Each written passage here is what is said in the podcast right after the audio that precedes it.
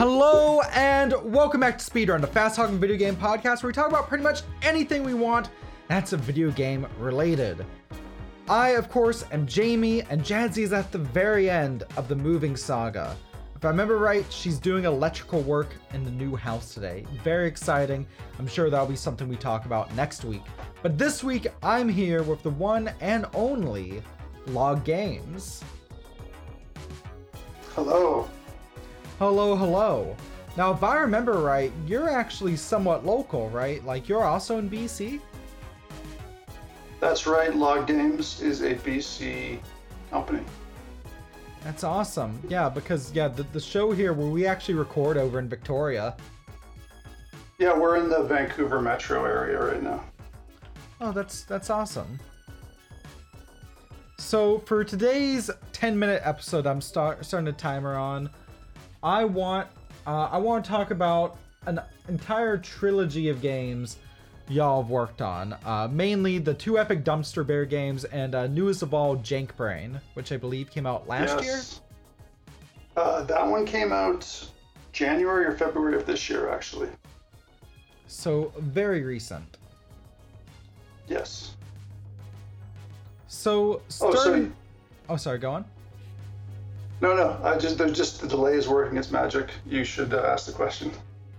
Uh, but starting on that, Dumpster Bear itself is very interesting. It's a game I originally found out through a, a friend of the show, the Golden Bolt, uh, and I was immediately hooked when I first played on Wii U. It has a very distinctive art style. Would you like to go into the story behind that? Sure, yeah. I think uh, distinctive is a very nice way of putting it. I would, I would kind of say it has no art style whatsoever. so when I started making it, I uh, I wanted to make a game. I knew I didn't really have a lot of money to work with, and I was going to do be doing most of it by myself. So, and I'm a programmer by trade, so I knew I had the kind of the programming covered. And yeah, so I just decided to dip into the Unity Asset Store, and yeah, found uh, was experimenting with some platforming code I was working on, and found this this asset pack that had a bunch of animals in it, and one of them was a bear. And if you Unity has this Mecanim animation system, so you can apply any type of humanoid animation to any type of 3D model that has that's rigged.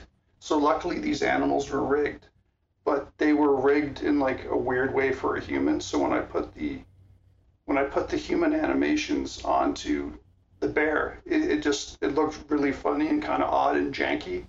And then I'm like, this is it. This is this is the main character of the game. so, and then I've just filled in with uh, pretty much everything is a Unity asset or a Turbo Squid, which is another place to get assets. So, yeah, just threw it all together. Kind of that's why that's where it gets its distinctive art style. Uh, and how long did the whole process of making Dumpster Bear take? How long was that development cycle? The first one took a little bit longer than the other two. Uh, I can't. I kind of stopped and go a bit. Like I kind of uh, didn't do it all at once, so it's hard for me to put an actual time frame. It was over the first one because the first one, if you if you played through them, it has probably double. Uh, quite a few, uh, quite almost double the levels, I'd say, just because most of the levels are longer as well. Uh, so I spent more time on the level design on that one, but I would say probably six to eight months.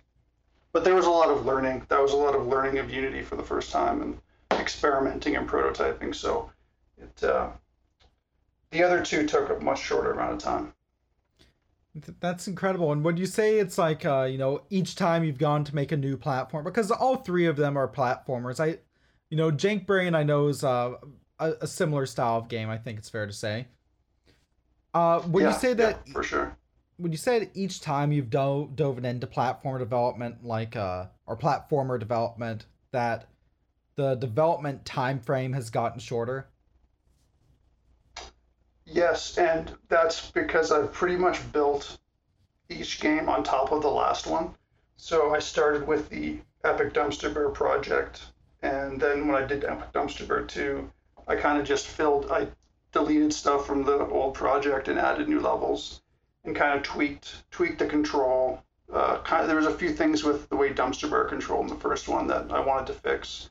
Did that, added some new mechanics. And then with Jank Brain, yeah, I, I kind of tightened it up. It's more of a shooter, so you don't want it to be quite as slippery as like I kind of like momentum platformers where the character kind of keeps their momentum going.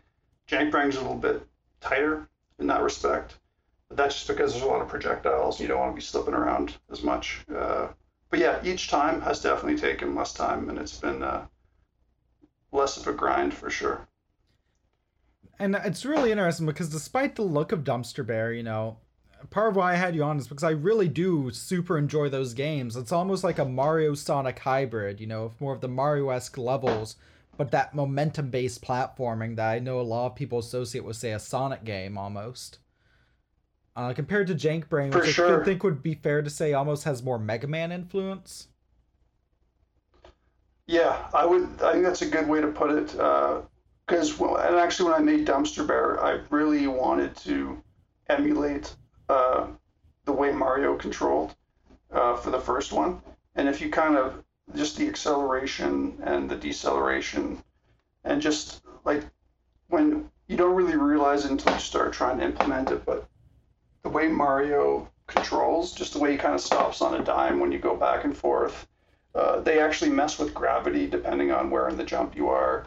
Uh, just air control. Like it's not it's not a realistic physical simulation. It's it's really they've messed with every kind of aspect of the physics to make it fun and feel good.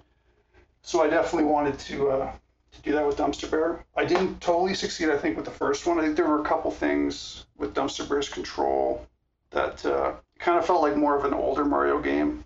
He was kind of felt a bit heavier, which I wanted. I wanted him to have some weight to him. Mm-hmm. But yeah, in terms of the springs with the springs and the bumpers from Sonic and kind of the grinding, uh, yeah. But that those Sonic and Mario was kind of when I was growing up. Those were my my games. So I was happy to uh, make a Mario clone with some Sonic sprinkled in. I guess going from that, you were talking about games when you grew grew up. Were you a Sega kid or a Nintendo kid? I was kind of both. Uh, so my friends all had the NES, but I never had one myself. But my first system was a Game Boy. Picked up the Game Boy, so there was a little bit of Mario, like Mario uh, Land, and then Mario Land Two. Uh, but then I guess Classic. my first home console was the, was the Genesis. So I did play with, and that came with Sonic 2 when I got it. Sonic 2 and I believe Ecco the Dolphin. So I played all the Sonic games, and then later on, probably a couple years later, I bought a Super Nintendo. Played through all the Mario's with Super Mario All Stars, and uh, so yeah, I was kind of both. But uh, if I had to pick a side, it kind of went back and forth. I started probably Sega, but then I moved over to Nintendo. I think that's fair, and I think it's fair to say that happened to a lot of people. Uh, you know, especially when I, from what I've heard, especially like when the Sega Saturn launched and stuff. So, yeah, yeah, no, because they, that was the end of Sega essentially right there. Even though it was a great system. Mm-hmm. Now, going back into Dumpster Bear proper, you know, despite using like these stock Unity assets and stuff, something that I think really sticks out uh, as being wonderfully original is the soundtrack. Yes. Yes, that's that was done by uh, Mike Petrie. The one thing, like I knew I could get uh, kind of Unity assets. I think people who don't know video games, they don't think Dumpster Bear looks as bad as people who do know video games. So if you're really uh, like a gamer, you know it looks really bad. But if you're not a gamer, it kind of just looks like a video game, but like a bad looking one. But with the music, uh, that kind of added a lot of feel. And all the stock music I was looking at, just didn't. I needed something that fitted fit Dumpster Bear's story and kind of his attitude and kind of the the vibe or the tone. So I had worked with Mike on a puzzle monkey. I released a puzzle game on the Wii U called Puzzle Monkeys as well, uh, and he did the music for that. And so I t- I contacted him again, and he's a professional musician. Like that's what he does for a living. And he wrote like he wrote an amazing soundtrack and uh, he worked on Dumpster Bear 2 and Jank Brain as well. So we've done three games together. And yeah, you can check him out on SoundCloud. And there, it's the most professional, polished uh, thing about the game, aesthetically at least. Well, and even then, I think it's fair to say that the stock asset thing it's become a defining trait, and it was a it was an intentional choice, right?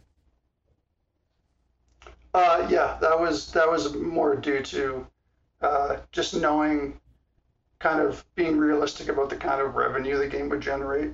It wouldn't if you would have paid for uh, an actual artist, it would have been not worth it uh, monetarily at all. Mm-hmm. So as we go into the final minute, uh, what are, now you mentioned that Wii U puzzle game. Uh, as my uh, second last question, I have to ask: What other games have you worked on besides Dumpster Bear, Jank Brain, uh, and The Puzzler? Uh, not much that's been released publicly. I, have kind of messed around with making my own games uh, as I was learning programming as a teenager, but I haven't done. There's nothing really you could you could see maybe a couple of Android games, but I think they've been taken down. I had, I had an iPhone game at one point, but it uh, you have to pay hundred bucks a month or so, or hundred dollars a year to keep it on the App Store. So I just took it down because it wasn't getting downloaded enough. But no, pretty much pure. That's it. You've you've got the entire log games uh, collection right there. And uh, what what made out of curiosity, what made you just settle on log games for the name? As we hit time. I think I think oh, that's time. Okay, that was probably oh, just the BC influenced dumpster bear. You know, his forest got destroyed. Uh, logging's a big industry up up up in BC, so that's probably it.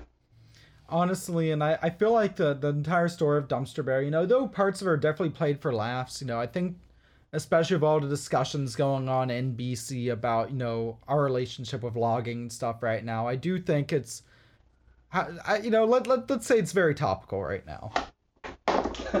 yeah, but at the same time, I agree, but it shouldn't be taken seriously at all at the same time. Mm. like but topical, but it's, it's not do, trying to do deep commentary. It's a video game about yeah, a yeah. bear. He goes into space at one point.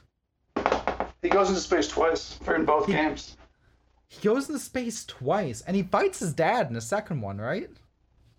Yeah, spoiler, spoiler alert. Spoiler alert. Spoiler alert. But that said, we're Ron, thank you so much for coming on the show this week. Uh, where can people find you on the internet? Uh, loggames.ca, and the games are available on PlayStation Store and Steam. Excellent. And also, uh, the first one's still on Wii U, right? As as long as that's still up. Actually, I think it may be. I think it is in EU, but I think uh, Nintendo of America took down a lot of kind of the independent Wii U games, so I don't think you can get it in America. But I do have some Wii U codes kicking around, so if anybody wants one, send me an email and I'll give you a Wii U code. Excellent. So again, thank you so much for coming on the show. Uh, I guess all I have to ask is what's next. Yeah, so d- this stuff is really kind of a hobbyist thing, so I kind of got to find the time to do it. So who knows? You know, we'll see how how everything works out if any time presents itself. But taking a break for now. Might just do it in my spare time for now. That's totally fair. So on that note, Speedrun is made possible in part by Podbean. If you would like some paid podcast hosting of your own, then why not go to podbean.com slash speedrun or use the code speedrun at checkout. Help out the show. Also help us out for as low as a dollar a month via patreon because we are part of stuff we play. Send me your podcast idea episode ideas to jamie at stuffweplay.com support us via patreon at patreon.com slash stuffweplay finally, for hopefully for the last time in a bit, hopefully we're hoping things settle down soon as we're about to make our schedule for the the rest of the year. Hopefully, uh, Jazzy edits all these episodes. Yes, even the ones she's not able to be one. She does a fantastic job. She's part of Cleveland Audio Mixology.